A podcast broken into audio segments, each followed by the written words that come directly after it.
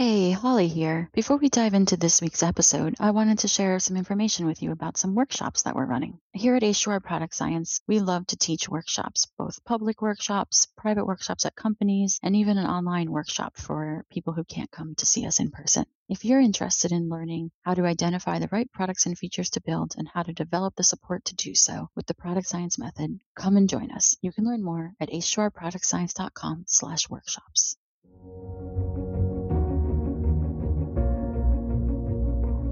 Welcome to the Product Science Podcast, where we're helping startup founders and product leaders build high growth products, teams, and companies through real conversations with people who have tried it and aren't afraid to share lessons learned from their failures along the way. I'm your host, Holly Hester-Reilly, founder and CEO of H2R Product Science.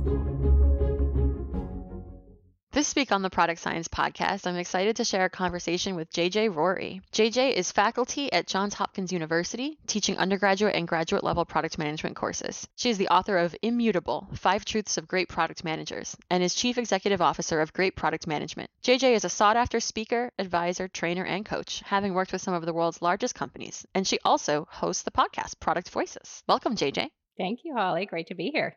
Yeah, I'm so excited to finally have this conversation with you. Yes, absolutely. So tell me a bit about how you got into product. Yeah, so my first foray into product management is kind of funny. Like a lot of people, I just kind of happened into it, found myself into it. So I was working, gosh, this has been close to 15, 16, 17 years ago, a long time, working at a law firm in Fort Lauderdale, Florida in marketing.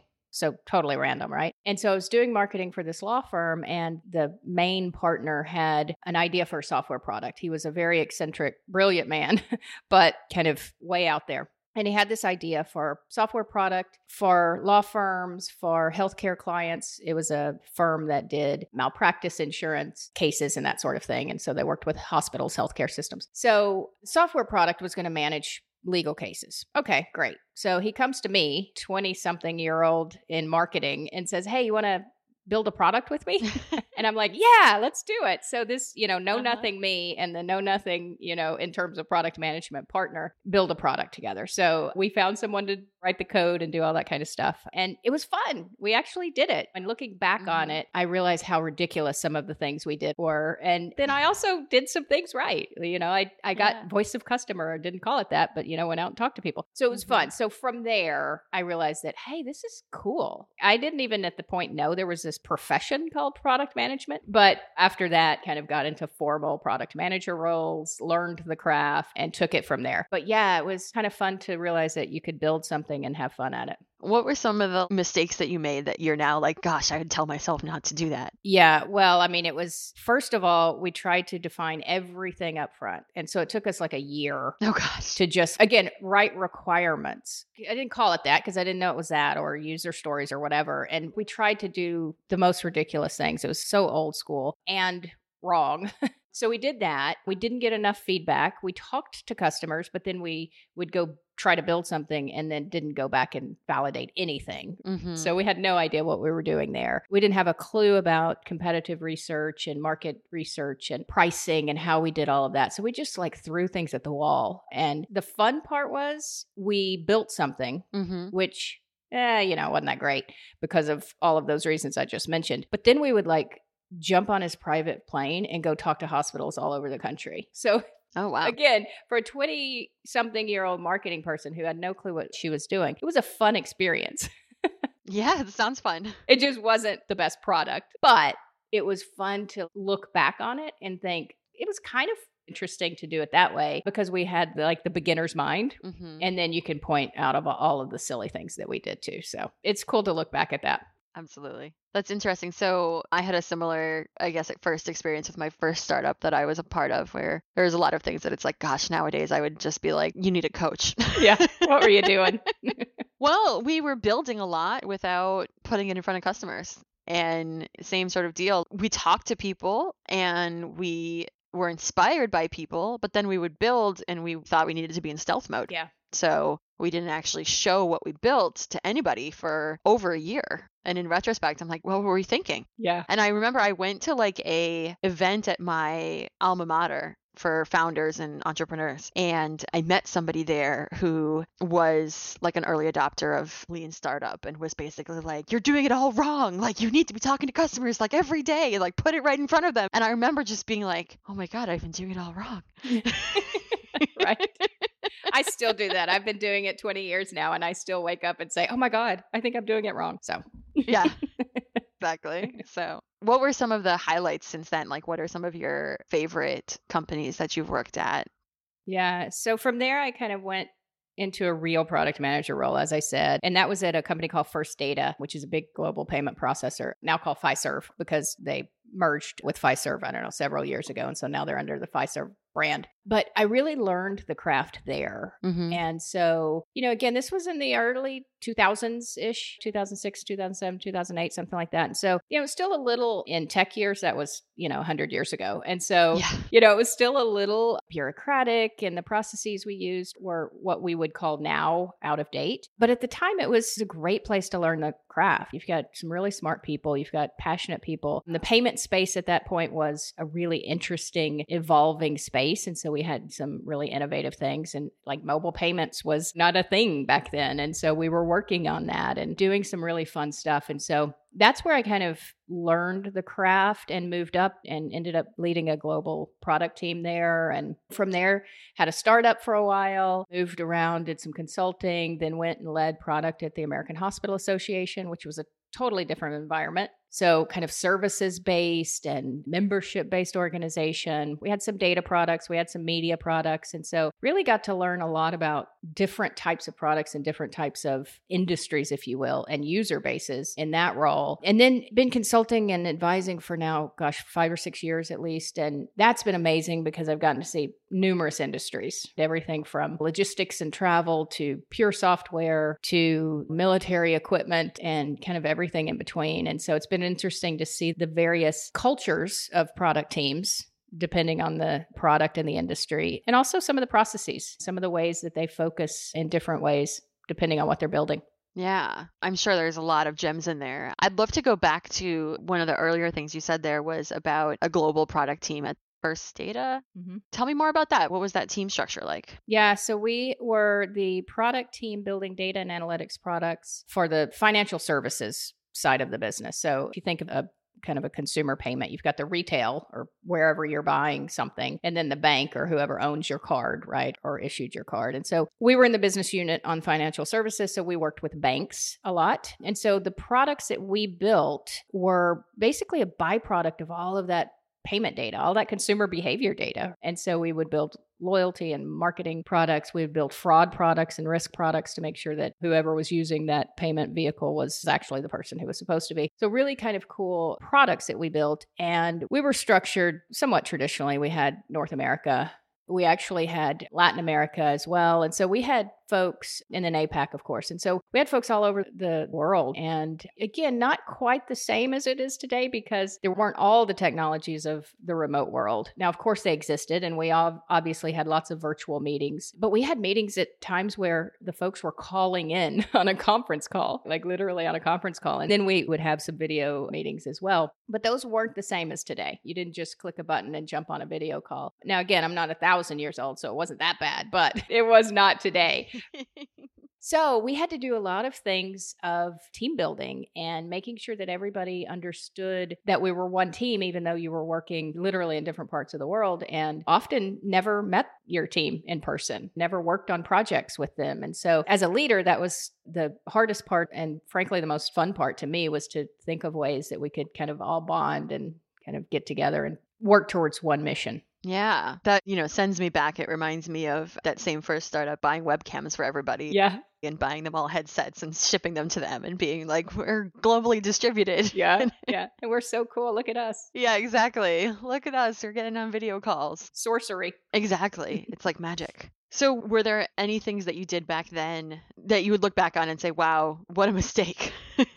yeah. So, there was one big project we were working on, and I was, again, it was under my team, but because it was such a big visible product, I was actually leading it. So, I was kind of the product manager on this project in addition to being the leader of the team. And it was this idea to take all of the data from all of these payments that we processed. And so again, we at that time processed like a trillion dollars a year of transactions. I mean, just a ton, billions, literally billions of payment transactions. And so as you can imagine, there's a lot of interesting data there. There's a lot of interesting consumer behavior data. And so the idea was to take all of that data and combine it and use it for things to show certain behaviors and to help banks and others understand how they could better serve their customers, right? Well, it's a great idea and we ran with it. It was the kind of quintessential, hey, this is awesome light bulb moment. Let's just start building or at least start organizing. And so we built decks and we did research and we did all of the stuff. We literally resourced a team and I mean, just did a ton of internal work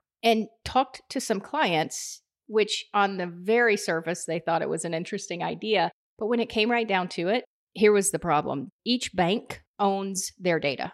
First Data did not own the data, it was the bank's data, it was the customer's data. And so they had to agree legally to combine their data with other banks' data. Well, nobody's going to do that for legal reasons, for competitive reasons. And that's a big hurdle. it ended the whole project, basically. Yeah. And so it's like you look back on that and you're like, how did you not ask that first or figure that out first, right? Before you start jumping in on this exciting, shiny object. And so looking back, that's one of the learnings that I've taken is that, okay, look, yes, you know, you don't have to be a negative Nelly and always look at the things that can go wrong. That's one of the problems that we do is we always kind of jump in, or at least some people jump in and say, no, that, that can't work. Let's move to something else. Right. But you should look at the realistic hurdles. Yes. right? Is this feasible or not? Probably not. Let's move on to something else. And so it's funny now, but it's like, how? How did you not do this? I mean, because there were a lot of leaders and a lot of smart people thinking, this is a great idea. Let's do it. Yeah, didn't work so well. That's interesting because I came across a Twitter thread recently where someone was talking about being involved in several public failures and talked exactly about that, about that there being like a core assumption Mm-hmm. that is wrong and that you know becomes the elephant in the room that everyone just like somehow thinks that it's going to be overcome but like it never is. And then you know at the end of the day that not being right means the whole product can't succeed. And i guess i'm curious you know having been through that what tactics or strategies have you come up with since then to try to keep that from happening again Yeah, so you're exactly right. It's assumption. It's the assumptions that we're making. And we work on assumptions in product management. That's just how it is. We make predictions, and there are very few things that are absolutely set in stone and kind of black and white true. And so it's all about mapping your assumptions and naming those assumptions and not taking anything for granted. And so that example is huge assumption is that each of the banks are going to share their payment data in a way that allows this to happen. The fact that we just brushed over that assumption and didn't talk about it and didn't kind of dig into it was the death of that project. So every assumption, big and small, map those out from the beginning. I've got something that I call a hypothesis canvas that I use that allows us to name those hypotheses or assumptions. And then as we're going through our research, literally document what proves it and disproves it. Because we so often have confirmation bias that oh, I heard this. It proves it. It proves it. It proves it. Well, guess what? We're interpreting that a certain way. And so to actively try to disprove your assumption or disprove your hypothesis is actually a good practice to avoid some of those mistakes. And so that's what I try to do is just be as open as possible about the assumptions and hypotheses. Use that canvas to try and disprove things. And then just kind of go through an exercise and try to name out everything that could go wrong. When we're looking at a new project or a new product, we're so excited about it. We think about all the ways it could go right. But if we flip that around and say, let's think of all of the things that could derail this project or could make this go wrong, that way it opens our eyes a little bit to some of those things. Yeah, I love that. A practice that I do as well. I think it's so valuable to open up that conversation. What kind of experiences have you had with teams engaging in that conversation? Like, how willing to talk about all the ways it could go wrong have the teams you've worked with been?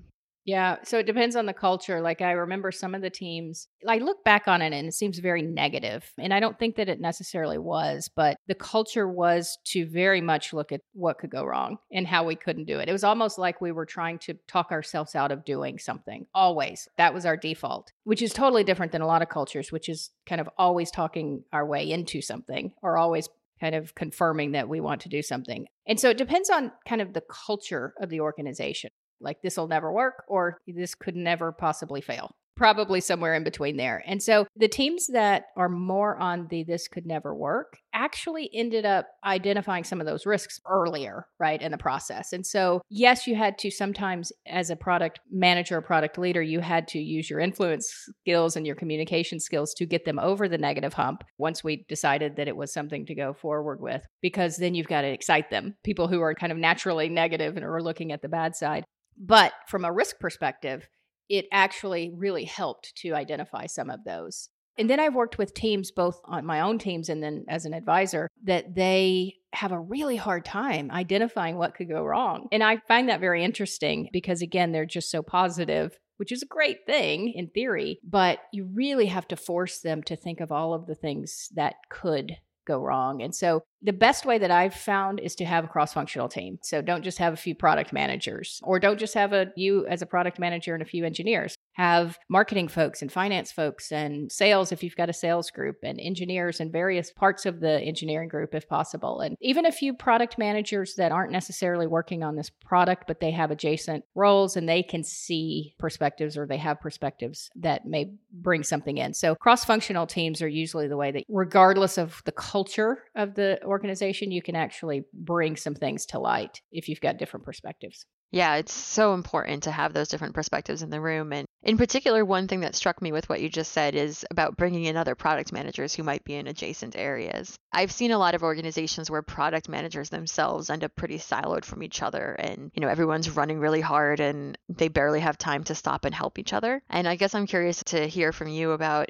is that something you've encountered as well? And how have you gotten over that? How did you get those product managers to come and be a part of those risk discussions? Yeah. So again, every product manager, like you said, is just kind of running their own show. And so they don't often have the time to take their heads up out of that to do something. And so it depends or it, it helps a lot if the leadership is kind of setting the stage for that. And so a couple things that I did as a leader, I don't think I really had the foresight to do it as a product manager. But once I became a leader and kind of realized that these things were important, number one, I always made sure that we as a team spent time together. And so, whether it was weekly product team meetings or what have you, where we all talked about what we were doing. Because again, literally, some projects and some work streams are completely blind to other product managers. And so, during those meetings, we would talk about the projects, the work that we were doing, and very intentionally try to find ways that they mapped to each other or there were learnings from one product manager to the other. Oh, that happened to you? Yeah, that happened to me on my last release, and this is what we did about it. And so, you know, very intentionally set up those cross product manager conversations. But in terms of actually being involved in other projects, you know, again, as a leader, I tried to encourage that and say a product manager is not going to be in another product manager's entire work stream. But if they're having some upfront design sessions or they're having some upfront risk assumption sessions, pulling someone in and encouraging a product manager to ask another product manager to come in and sit and provide feedback, that's what I always did as a leader. So, what I would suggest is I mean, even if you're not a leader, you're listening and you're a product manager, just ask just ask if somebody can do that and try to set that up. You can kind of amend the culture of your team by literally just asking someone to do something differently. They'll show that it works and they'll frankly enjoy it because as a product manager, they kind of like getting out of their day to day world for a minute and having the ability to just think about other things and provide perspective. So, even if you're not a leader that can do it from the top down as a product manager, you can always just ask your peers and create that kind of environment on your own. Yeah, absolutely. And I think that's a really valuable point that as a product manager, you don't have to wait for your product leader to make things happen. You can go out and make things happen even where you're at. Exactly. And one of the things I encourage all the teams that I work with is to create this community of product managers. And even if it's not something formal, if the 20 product managers that work in that company want to set up a monthly lunch and learn or a coffee or whatever it is, just do it. Just talk about a book or talk about a podcast or talk about your projects or whatever and just do it. I mean, those product managers in your community are bevy of wisdom and we all should learn from each other. Yeah, absolutely. Hey, so I'm going to interrupt us here for our first ever sponsor. It's Product Board, a software for product managers. I'm going to share throughout the season different conversations that I've had with product managers at Product Board so you can hear a bit about how they handle product discovery, road mapping, product strategy, and more. Our first interview is with Sophie Lalonde, a group product manager at Product Board. We introduced her to you in a previous episode, and now we're going to share a conversation about a product decision she was involved in. My name is Sophie. Been in product for I think a bit over five years now. Can you walk me through a product decision and how that product decision gets made inside Product Board? So, the product decision I wanted to chat about is, I think, something that a group PM or a mid level PM faces quite often, which is you want to be focusing on the problems and jobs to be done or challenges rather than the solutions. But sometimes for the executive team to understand what you are trying to propose, you actually need to have it in solution form. I think about a year and a half ago, we were trying to figure out, we knew customer centricity is very hallmark to product board's differentiation. And we wanted to double down there. It was really important for us to keep providing our core base ability to be customer centric and to make customer centricity more approachable. But it's not like you can go and just say, okay, so that's what we're going to tackle. You need a bit more green light on something that makes tangible sense. And so what we did is we worked with the designer and just said, we're going to do a short sprint on a possible solution to get to the problem that we've seen, which is closing the feedback loop and being able to get up to speed on a customer within, let's say, call it like five minutes. So we came up with a solution and we presented it to the executives and we decided to go forward with what we call the customer board.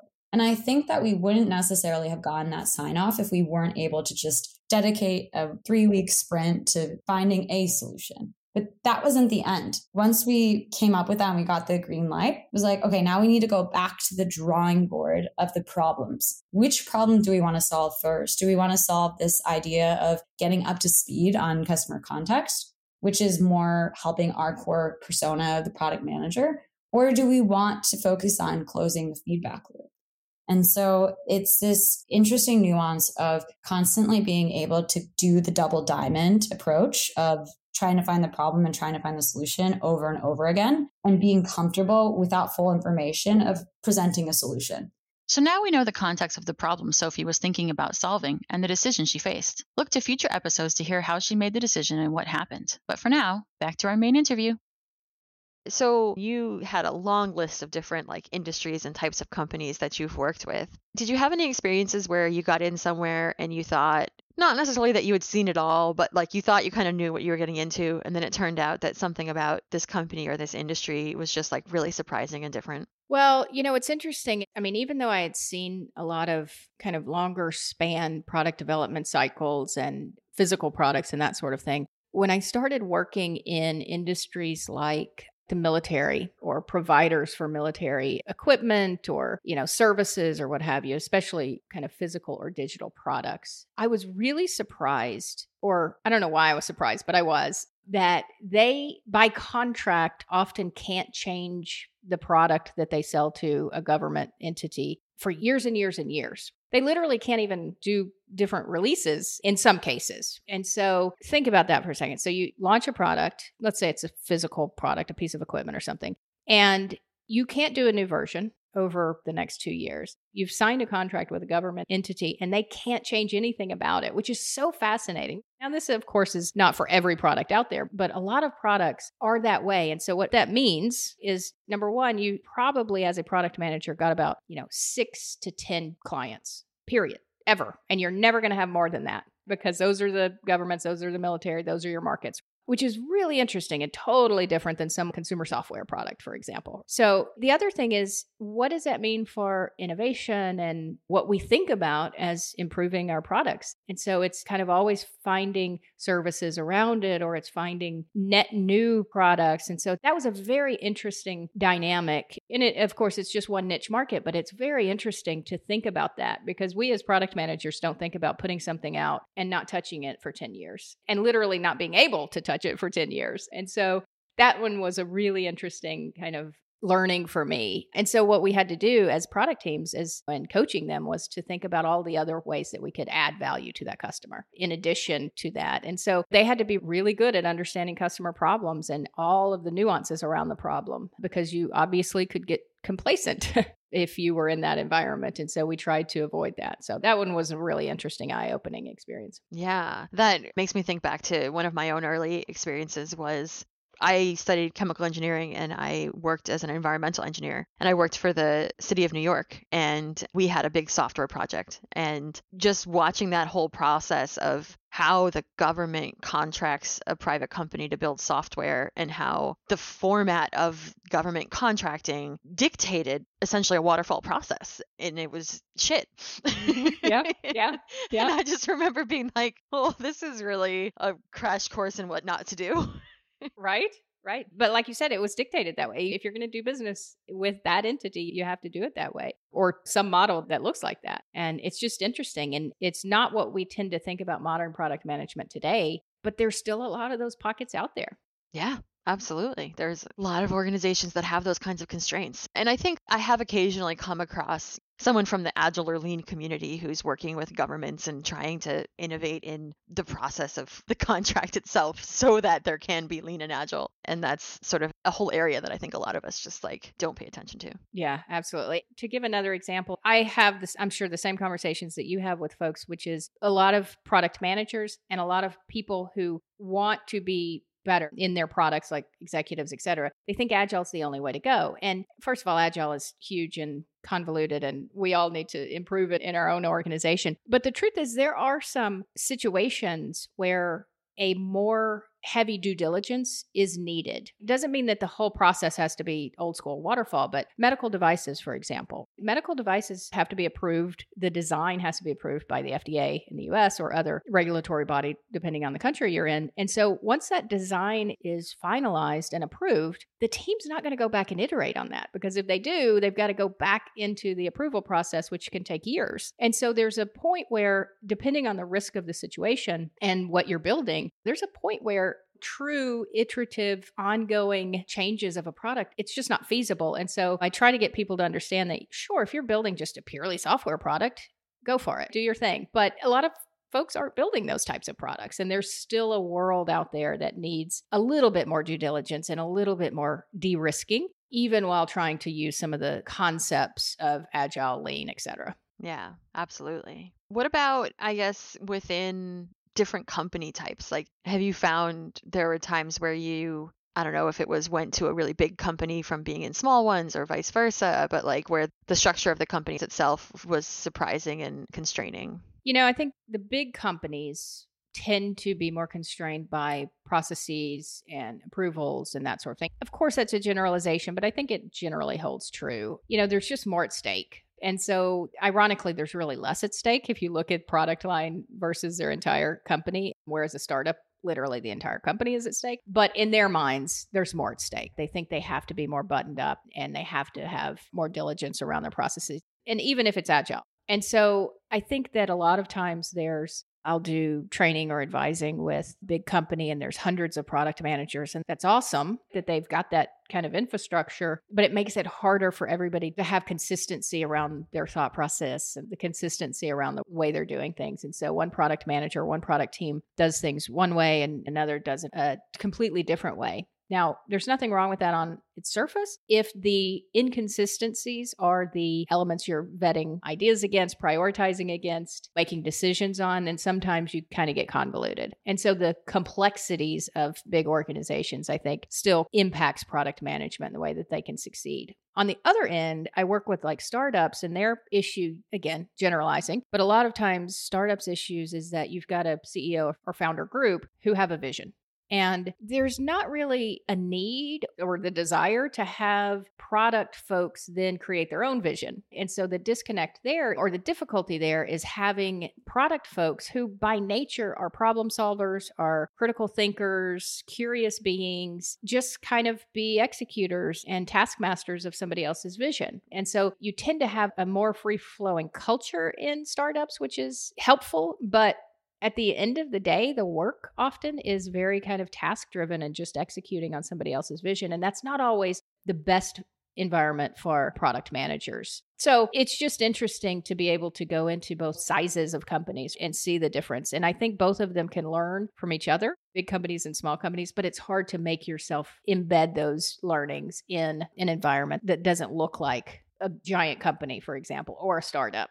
You hear lots of big companies say, we're going to carve off this little group and they're going to be a startup within our big company. Well, that's a start, but it doesn't always work that way. Yeah, absolutely. That's a whole nother topic, I think. But one thing that I'm thinking about as I'm talking to you is I can see behind you your book, and I want to know more about how you came to write a book. Awesome. Yeah, thank you. So the book's called Immutable Five Truths of Great Product Managers. And I actually went through several iterations of what the book was going to end up being about. And at first, I thought it would be about all kind of front end customer discovery. And then I realized that there are a lot of people that do that and do it really well and have some amazing content out there. And honestly, that problem didn't need to be solved, in my opinion. And I didn't think I was the person to solve it, which I think is a good product lesson. Does your customer problem exist? Are there alternatives out there that are better than what you could position yourself at? And so, then actually, interesting talking about the kind of different industries. One of the ideas for a book was to differentiate kind of software versus non software product. I still think there's a gap in content there, but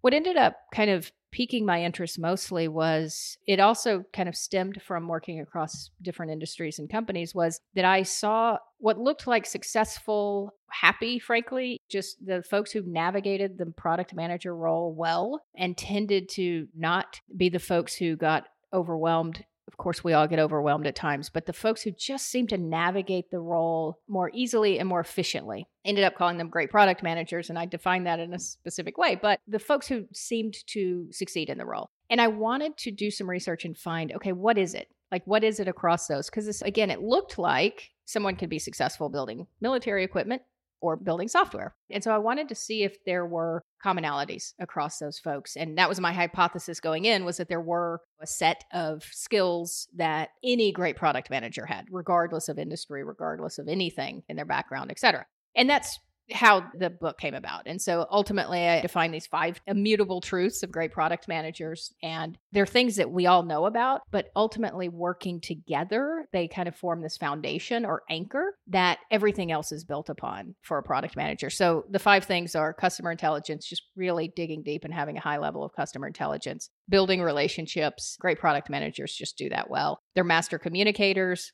they have uncommonly good judgment and they're fanatical about prioritization. Again, I'm not the first person to say any of those things, but they're so foundational to what we do. Like, I yet have seen a great product manager who doesn't have a fairly high skill level on those five things. And so I wanted to kind of take it back to the basics and make it simple and say, yes, there are other things we've got to learn to be good at product management. We've got to have a technical acumen, financial acumen, et cetera, frameworks and how to do certain things. But at the end of the day, this is our foundation if you don't do these things, it's going to be really hard to navigate the role.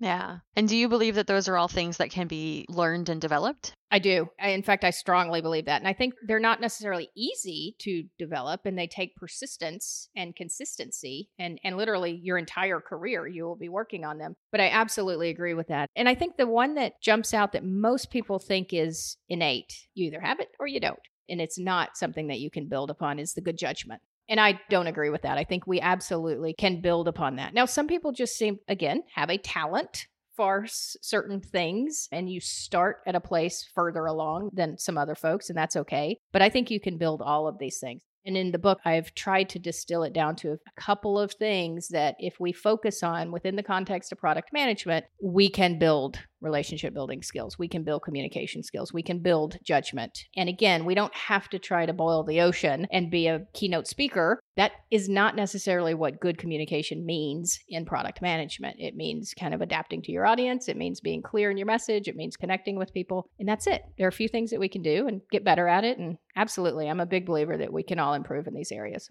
Yeah, I am too. I'm curious to hear if that has an impact on your teaching and sort of where your students are at, especially I also teach graduate students, but I don't yet teach undergrads. And I'm curious if you see a difference in some of these skills between the two groups. Yeah. So this semester is the first time we've opened it up to undergrads. But what's interesting about the product management course that I teach at Johns Hopkins is that it's one class for both. So I don't teach a grad class and an undergrad, a separate class for undergrads. So I've got undergrad students and grad students in the class together and they're working on real life projects with real companies. So, of course, I'm lecturing and doing all of the educating that way, but they're also getting the experience to work with a real company on a project. So, they're learning that kind of practical thing. So, the difference I've seen, and honestly, it's interesting, some of the undergrads are tremendously confident and communicate well and, and that sort of thing. And I think that each individual is different regardless of their graduate or undergrad. I think confidence is the real thing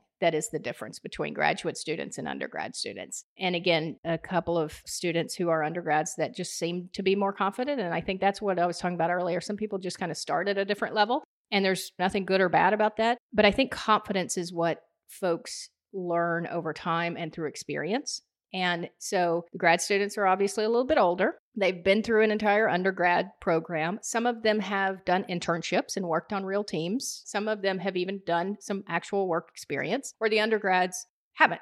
And maybe they've done an internship, but they just don't have that experience yet. And so I think it's actually a good examination of how experience, time builds confidence, and confidence actually gives you more ability to build all of these things. And so it's very interesting to see that. And I try to instill in them that these five things are things you need to build in addition to all of the other stuff I'm teaching you, but keep working on it. Don't beat yourself up if you don't feel like you're a good communicator right now. You'll get it just work on one thing at a time and you'll get to that point. And so it's a great question because I think at the end of the day, it just kind of boils down to confidence. And I think that's probably true for professionals out there as well. Yeah, definitely. That's also a skill that grows with usage. Yeah, absolutely. And tell me more about your own podcast. What is the sort of mission of your podcast? Yeah. So the podcast is called Product Voices, and you've been on it. So thank you. And this is the first year. It started in 2022. And so now we're kind of um, almost at the end of 2022. And we've got, I think, 40 episodes out there. And so it's a fairly new podcast, but wanted to create just a forum for people to come talk about product, but more specifically, share resources so at the end of virtually every episode, I'll ask the guest what resources they've used to learn product management and or the specific topic we're talking about. And then we'll share those resources on productvoices.com in show notes and that sort of thing. And, you know, again, it's just one more vehicle for folks to learn from others because I think product management is such an ongoing learning thing. We never stop that education. And so I really just wanted to create a forum where we could have casual conversations about some topic and then share resources with each other that can maybe help along the way. Yeah, I love that very much. And it was great fun being on your podcast. So. Well, you were an inspiration. So I was excited to have you on because I've always loved your work and your content. So I loved having you on, and I'm really pumped about being here. Yay. I'm really glad. Yeah. So, what do you spend most of your time doing today? Is it mostly teaching or are you doing other stuff as well? It's mostly corporate work. So I teach a couple of classes, and they're virtual classes now. I don't go to Baltimore, which is where Johns Hopkins is. I don't live in Baltimore. So last semester, I went to Baltimore and had in person classes every week. And that was a little difficult logistically, just being a part time professor. So now I do all my classes virtually and usually corporate work. I'm spending more time on that. It's again going in and doing advising facilitation and some training and that sort of thing and i spend quite a bit of time teaching and then mentoring the students so i'm kind of the faculty advisor on the product management club at Johns Hopkins. So I spent a lot of time with students there. So I think if you really kind of boiled it down, a lot of my time is coaching and mentoring, whether it's someone already in the corporate world or students trying to get into the corporate world. Yeah, that's awesome. I mean, I love doing those things as well. So I'm happy for you that you get to spend a lot of time doing that. It's very cool. And I love that you do it as well. We share that because I don't think there are a lot of programs out there right now that have product management courses. So I love that we both have the opportunity to teach folks that way. Yeah. And it's exciting to see more and more of them popping up around the country. Yes, definitely. So, where can people find you if they want to follow you? So, the best way is to go to jjrorie.com slash connect. So, that's J J R O R I E dot com slash connect and on there you can find my website great product management. You can find all my social links. You can find the podcast. You can find out about johns hopkins all kinds of stuff. So jjrorie.com slash connect is the best way. Awesome. All right and we'll put that in the show notes so if anybody wants to just browse to the link that's an option too. Cool. Awesome. Well jj thank you so much for your time today. It was really fun. Yes it was. Holly thank you so much. I loved the conversation Hey, Holly here. I hope you enjoyed listening to this week's episode as much as I enjoyed making it. I wanted to share with you that at H2R Product Science, we run lots of workshops, and we'd love to have you join us. We teach the product science method, a step by step process for evaluating product opportunities and laying the foundations for high growth product development. We help product leaders and startup founders identify the right products and features to build and develop the support to do so. We do this at private workshops. We also do it at public workshops, both in person and online. If you'd like to learn more, check it out at h2rproductscience.com slash workshops. The Product Science Podcast is brought to you by H2R Product Science. We teach startup founders and product leaders how to use the product science method to discover the strongest product opportunities and lay the foundations for high growth products, teams, and businesses. Learn more at h2rproductscience.com.